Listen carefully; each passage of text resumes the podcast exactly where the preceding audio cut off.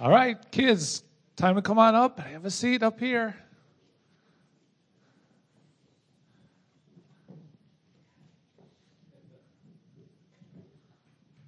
All right, come on up, find a spot to sit. Even if you're a visitor, feel free to come on up and join us. You can sit right down here on the floor, guys, right over here. All right, good to see everyone again. All right, now this is the final Sunday of our Advent season when we anticipate the coming or the arrival of Jesus, which we remember at Christmas time, right? So this is our last Sunday of doing that. And so we lit the first candle, so we can light the first candle, which was the expectation candle. Good job, you guys remember? So we'll light the first candle on our wreath because the people of God, they expected, they believed that a Savior would be coming, right? And then we'll light the second candle, that was our prophecy candle. Good, because the Old Testament told about the coming Savior, right? So that was prophecy. Third candle last week was our angel candle. Yep, because the angels announced the birth of Jesus. Yep. And then today we're going to light that fourth candle, which is called the shepherd candle. Yeah, the shepherd candle. Good. All right. So the shepherds at this time, they were looked down upon by the other people. They were kind of considered the lowliest people of the society. But as we read the Christmas story in the Bible, we find that the shepherds, they had a really special thing happen because they were the first to hear of the announcement of the birth of Jesus Christ. And so the angel, an angel came to the shepherds as they were out in the field with the sheep. That's what shepherds do, right? They're out in the field watching the sheep an angel came to them, and we read in Luke 2, it said, the angel said, I bring you good news of great joy that will be for all the people. Today, in the town of David, has been born to you a Savior. And so that had to be really exciting news for those shepherds, don't you think, to hear this great news? This was the one, this Savior, this was the one they were expecting. This was the one that was prophesied about or foretold. So they were waiting, and here's this good news of the Savior being born. Do you know what the shepherds did next? We continue reading. So they, the shepherds, hurried off, and they found Mary and Joseph and the baby who was lying in the manger. And when they had seen him, they spread the word concerning what had been told them about this child. And all who heard it were amazed at what the shepherds said to them. So these lowly shepherds, these people that the everyone else looked down upon, they were the first to hear about the Savior being born. And after they heard, what did they do? They went to see him, didn't they? They went to see. And then, after they saw him, they told other people that they saw about Jesus, the Savior, being born. And so, do you think that during this Christmas season, we can be like the shepherds in some ways and tell other people about Jesus? We can do that, can't we? We can tell them about God being born as a baby and how he lived a perfect life and then he went and died on the cross for our sin and then he was raised to life again. We can tell other people that as well. And so the first candle was the expectation candle. Second candle, the prophecy candle. The third one was the angel candle. And what was the name of this last one? The shepherd candle, right? Because the shepherds were the first to hear about the Savior being born. Now, if you come back tomorrow night for our Christmas Eve service, we'll see that center white candle being lit, and that one's called the Christ candle. So be sure you come back tomorrow night so we can see that being lit. Thanks for coming up. You guys can go back and have a seat. All right, so kids, tomorrow night you'll just stay right up there and you'll help us sing away in the manger, and we will talk about the shepherds tomorrow night as well. This morning we're going to be in the section just before that in Luke chapter 2, verses 1 to 7. Luke chapter 2, verses 1 to 7. So tomorrow night we'll do 8 to 21, which is a wonderful text of these shepherds. Um, but this morning we're going to focus on Christ's birth. I think it's uh, wonderful that this time of year, wherever you go, the gospel's being preached. Songs on secular radio stations that proclaim Christ is King, uh, nativities and all manner of government buildings proclaiming that Christ is born. It's awesome.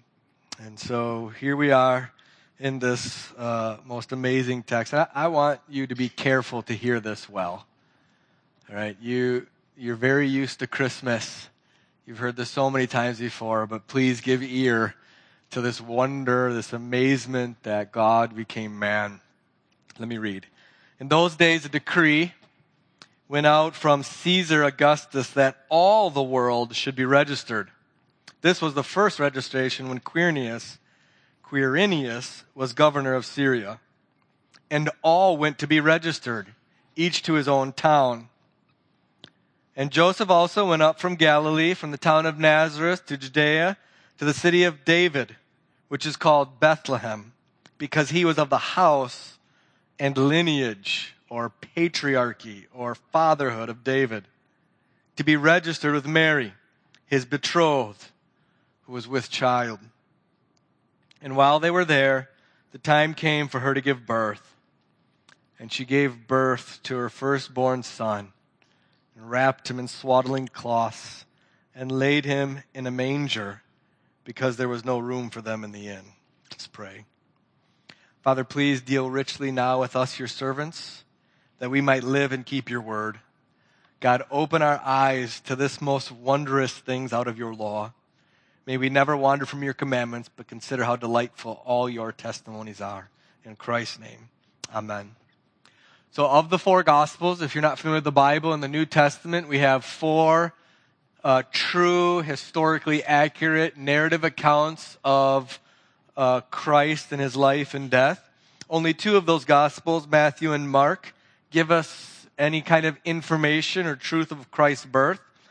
And only Luke, this book, tells us how Joseph and Mary ended up in Bethlehem. Uh, so we'll get into that a little bit later. This is very straightforward, and you'll notice that we are given uh, some historical information of Caesar Augustus and this registration of a governor named Quirinius in Syria. Uh, and Luke is giving us this information because it was true.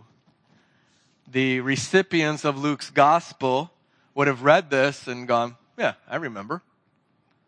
I remember having to register.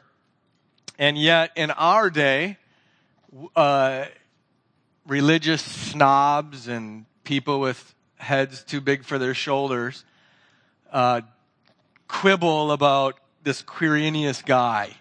There isn't a historical record of a registration happening under his and so on and so forth. And C.S. Lewis calls that chronological snobbery that we 2,000 years later think we have more historical accuracy than they did back then. So be care of that kind of stuff. Take care. There's lots of simple explanations for that. So, uh, Caesar Augustus decrees that everyone should be registered because he's a tyrant and he wants to take everybody's money in the form of taxes. No different than our day, correct? Right? There's only two sure things in your life death and taxes. Same thing back then. Uh, this guy, Quirinius, was governor of Syria where Joseph and Mary lived, and they traveled from Nazareth and Galilee, northern part of Israel, to the southern part, just south of Bethlehem, where they were to be registered. Uh, will we think that uh, the reason they went there is because not only is this David's hometown, and that's what Joseph's line is, but Joseph likely owned land there. You would have registered to be taxed where you own land, and he had family there. So that's why we think he went there. And while they were there, Mary came along, who was by this time very pregnant. She was big with child, as they say. Uh, she gave birth. And you'll notice in verse 7 how tender Luke describes this birth. Luke is a physician by trade. And so he describes with some tenderness this birth. He's wrapped in these swaddling cloths and laying gently, tenderly in a, merit, or in a manger. Let's talk about Caesar. Uh, this Caesar Augustus is the great grandson of Julius Caesar. Julius Caesar was several decades before this. He, he, this guy, uh, Caesar Augustus, is the first kind of single Caesar over all of the Roman Empire. This guy was a big deal. He was big time. He's the most powerful human being in the world. It isn't an understatement that he decreed that all the world should be registered. He basically ruled over all of the known inhabited world from the British Isles all the way through to India. He, he could give a word and cause all of the human beings everywhere to have to do something. He was a big deal. And what he decrees is that everyone should be registered for the purpose of taxing. You know, he's a big deal. He's got to pay uh, for all of his government and keeping people happy and so on. But uh, one thing to note here is that even though uh, Caesar at that time would have been everything, and a little baby born in Bethlehem would be nothing, it's exactly opposite of what is historically true today, right? Anybody thought about Caesar Augustus in the last decade? How many of you thought about Jesus Christ? And so here we have God using the most powerful human being in the world to accomplish his purposes. That's all that's going on. So one of the things Luke is doing is he's teaching us how to view the world. He's teaching us how to view the world through eyes of faith. Caesar Augustus made a decree and Christians would be looking at that, not whining about having to travel, not whining about taxes, but realizing that God is doing what God always does. Human beings intend things for evil, God is always using them for good. Because God had prophesied, as uh, Elder Terry read in Micah 2, but you, O Bethlehem of Ephrathah, who are too little to be among the clans of Judah, from you shall come forth one who is to be ruler of Israel, whose coming forth is from of old, from of ancient days.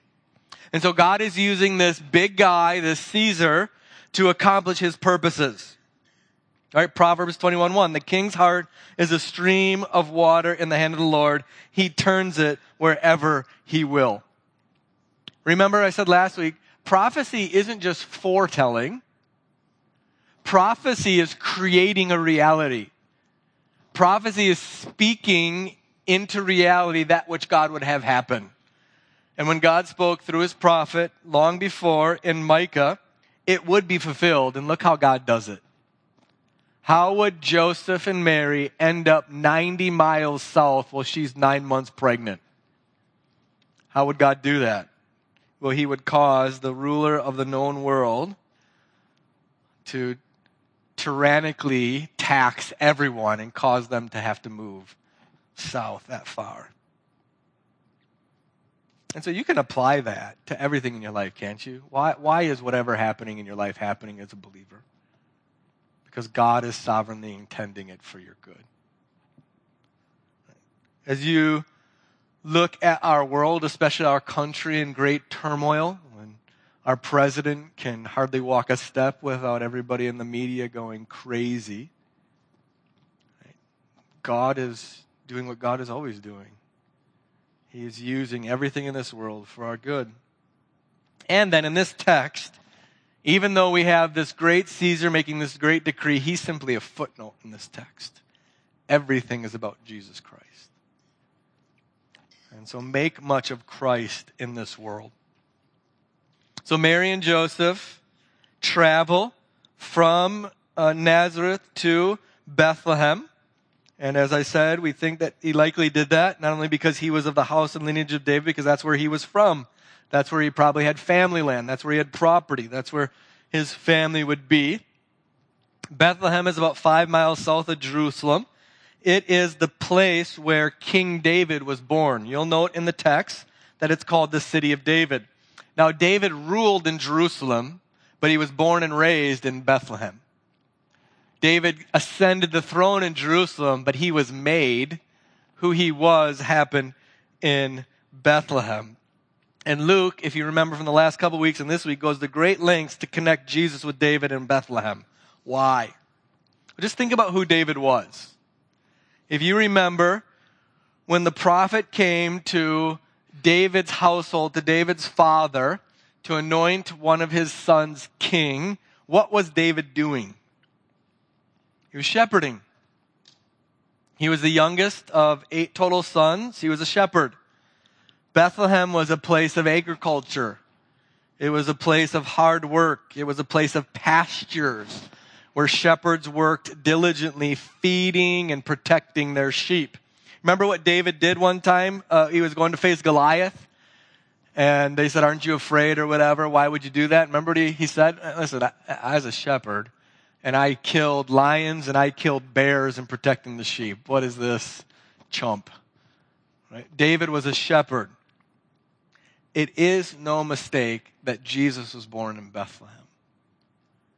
It is no mistake that Jesus was born in a place where shepherds are made, where men are made, where men with blood on their hands protecting their sheep are made, where men spend their nights, as we'll see tomorrow night, watching over their sheep. Because who is Jesus Christ but the great shepherd of God's sheep? What did Jesus do even while he was on earth? What did he spend the bulk of his time doing while on earth? Feeding God's people, teaching. Teaching them the truth of God's kingdom, of God's word, of this great gospel. In John chapter 10, why don't you turn there with me? One book to the right, John chapter 10, verses 11 to 18. I am the good shepherd. That's Christ. I, I was born in Bethlehem. I was born the place that my father David was born. I was born in the place where shepherds are made. And the good shepherd lays down his life for the sheep. He was a hired hand and not a shepherd who does not own the sheep, sees a wolf coming, leaves the sheep and flees. The wolf snatches them and scatters them. He flees because he's a hired hand and cares nothing for the sheep, but not me. I'm a good shepherd. I own these sheep. I know my own, and they and my own know me, just as the Father knows me, and I have known the Father, and I lay down my life for the sheep. And I have other sheep that are not of this fold. I must bring them also, and they will listen to my voice. So there will be one flock, one shepherd. For this reason, the fathers love me, because I lay down my life that I may take it up again. Christ was born in the Bethlehem because that's where shepherds are made. That's where men are made who will give their lives for their sheep. That's where Christ was born. That's what's going on in this text. That's why Luke takes such great pains to show us that Jesus was born in Bethlehem. And if you were alive at that time, you could go to Bethlehem and ask about these things, and everybody would have known them. In Ezekiel chapter 34, God uh, is very weary of the human shepherds he has over his people because rather than feeding the flock, the shepherds are fattening themselves as the, as the sheep starve. God says of these sheep, Behold, I am against the shepherds.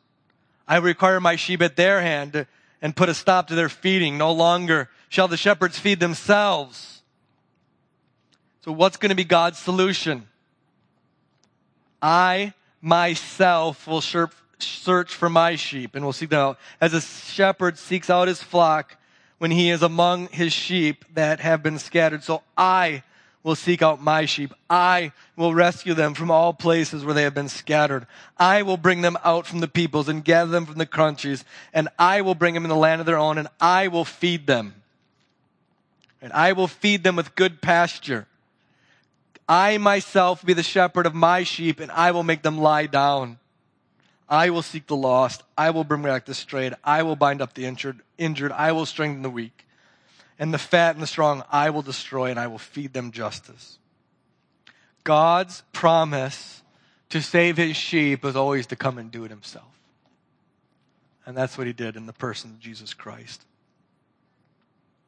He came to feed his sheep. He came to rescue them, to bring them in, to protect them. This is who Jesus is. This is what defines him. This is what he did. And this is what he's continuing to do by his spirit in the preaching of the gospel. This is what he's given you pastors and elders for. That we might, by God's grace, shepherd you, feed you, protect you, discipline you, guide you. This is what Christ has come to do. This is what he has done. And this is what he's continuing to do. God is using simple worship services like this to shepherd his sheep so that one, not one of you may be lost. This is how Christ carries on his shepherding work. And so Christ came to be a shepherd. You'll notice too, in verse 4, that Bethlehem, they traveled there because he, David, was of the house and lineage of David. That word house uh, talks about the household of David, the, the descendants of David coming forward, as does the term lineage. But the term lineage is one that's less frequent today. It just simply means fatherhood. David was a father, a patriarch over a people. He was the father of a people. He was the one from, from whom all those following him get their identity from, their meaning from. This is a big deal in Scripture.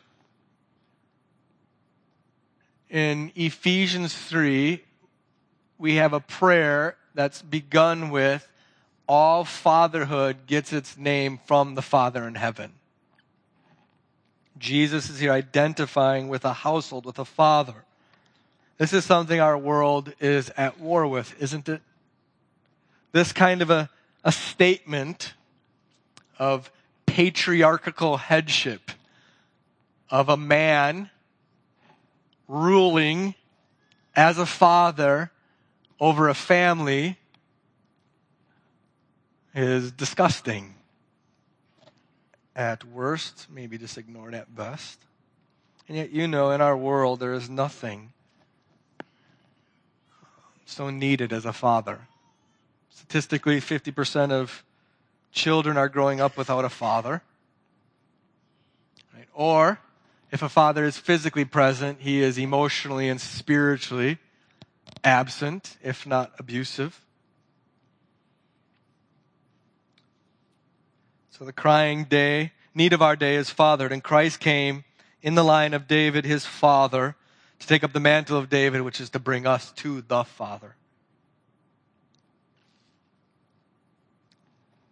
And so you and I, because of Christ, have a Father. And Christ teaches us truth. He disciplines us. He works hard to provide for us. He protects us. He delights in us as children. He leads us to his Father. And so, fathers, you too have a lineage. You have a fatherhood over a family. And you can learn much from Christ about that. So Joseph is in line of David. As we've seen, he and Mary head back to Bethlehem because they had land there, family there. And Mary, very great with child, goes along with him 90 miles. Nine months pregnant or so. 90 miles about what here to Stevens Point? Maybe a little short of that. How long, how many days of a walk is that? I don't know, three, four, five days. She might have walked, she might have ridden a donkey, we don't know.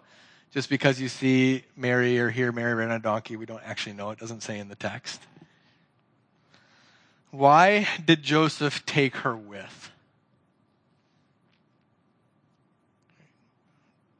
And I ask this for two reasons. One, she's very pregnant.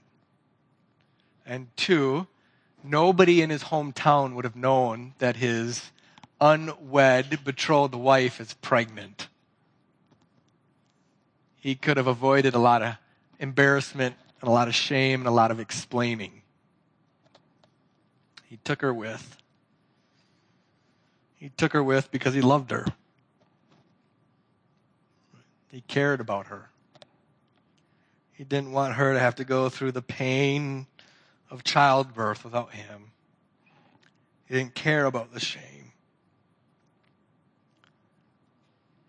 And of course, there is shame in sexual immorality.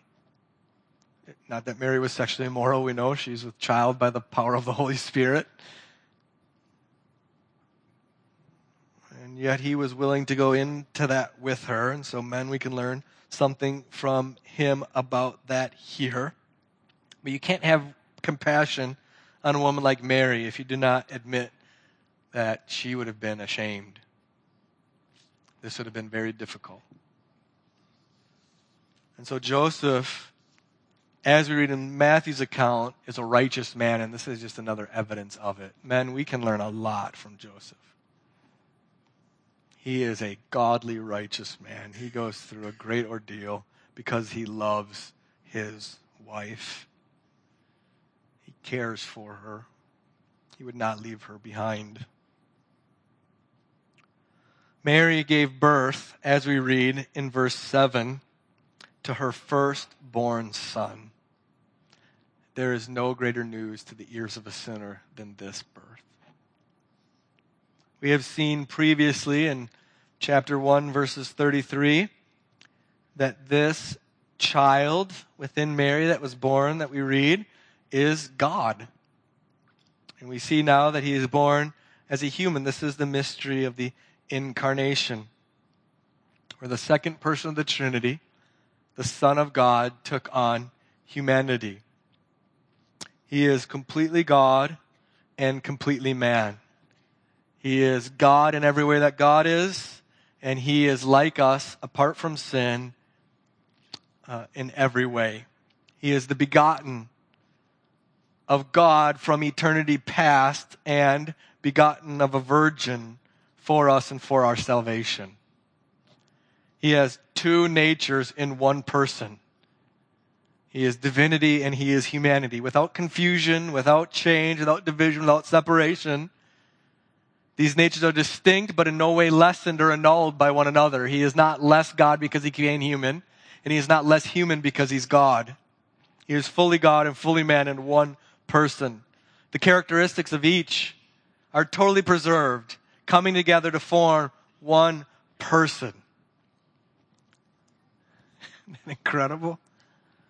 This is our Savior. This is our Lord. Totally unique, none like Him. Notice how earthly this all is. A woman in pregnancy, in childbirth, in an inn. Now, the inn thing there is sometimes a bit confusing. You might picture like a holiday inn, a hotel. This likely wasn't an inn at that time. At least there's no archaeological record of an inn there. It's probably just a guest room in a house. Uh, that's it.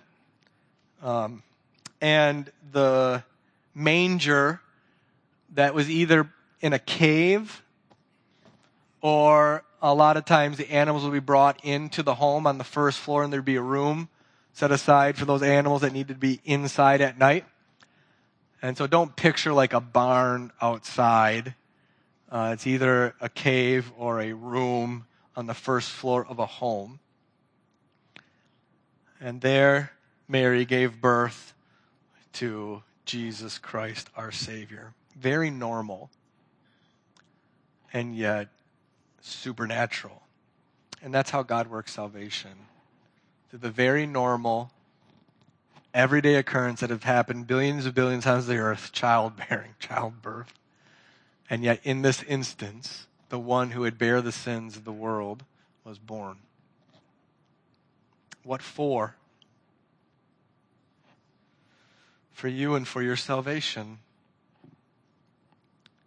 Our sin is a dense cloud separating us from God. No other human being could do this.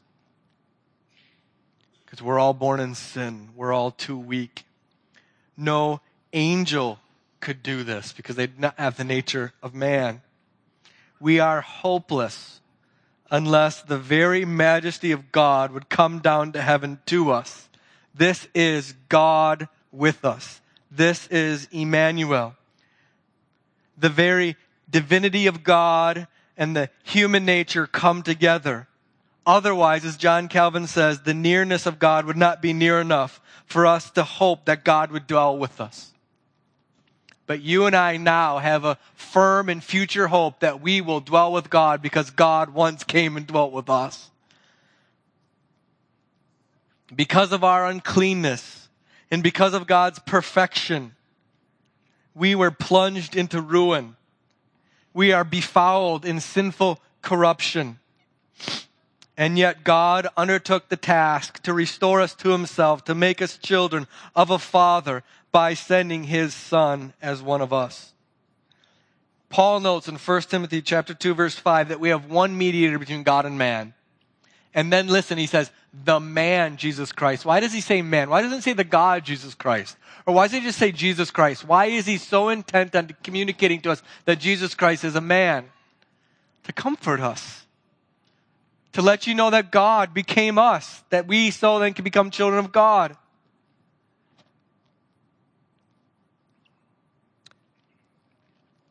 our lives, because of sin, have been swallowed up in death.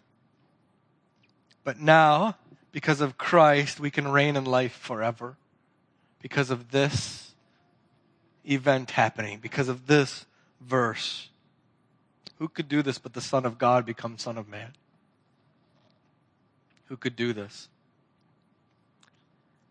And so, this happened, chapter 2, verse 7, happened in order to forgive all of your sin.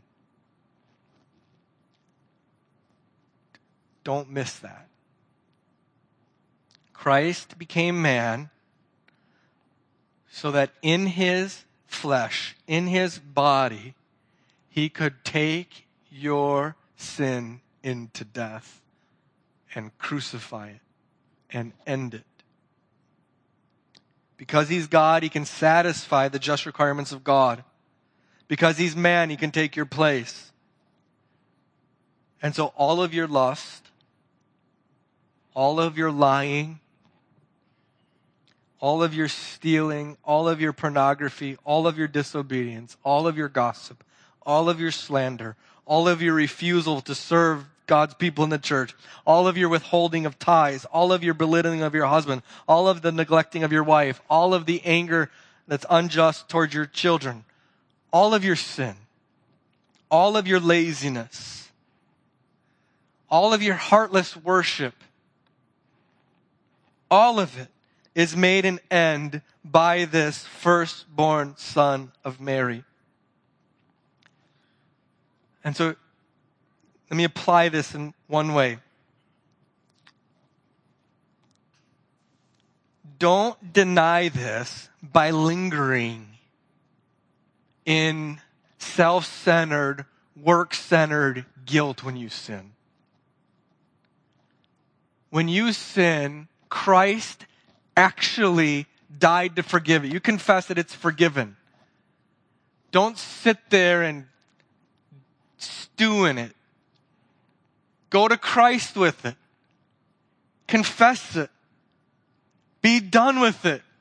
You're not a more holy Christian because you pile on feeling sorry and bad for yourself and your sin. You're less of a one. He died to make an end of it. It is finished. Is not hyperbole. Your sin is forgiven because Christ took on flesh, lived a sinless life, and died in your place for your sin.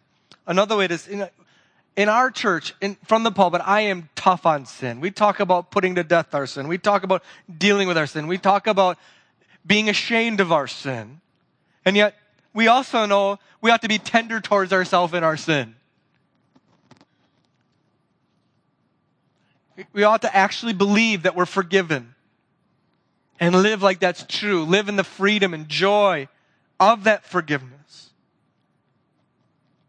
Now you have to take this. I can't do this for you. No one can do this for you. You have to believe because God said it that your sins are forgiven in his son. You have to believe that. That sin that you just keep nursing, you have to receive that God has forgiven you of it and will never hold it against you, provided you have faith in his son. To not do so is to do something heinous.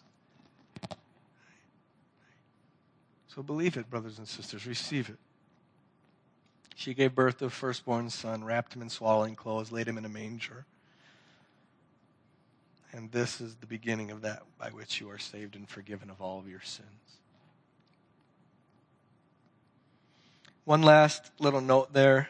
We have all made much of that last line because there is no place for them in the end the inhospitably, in, inhospitality of Bethlehem was shameful. Let's be more hospitable than Bethlehem, especially to pregnant women, huh? let's be a hospitable people. All right, let's pray.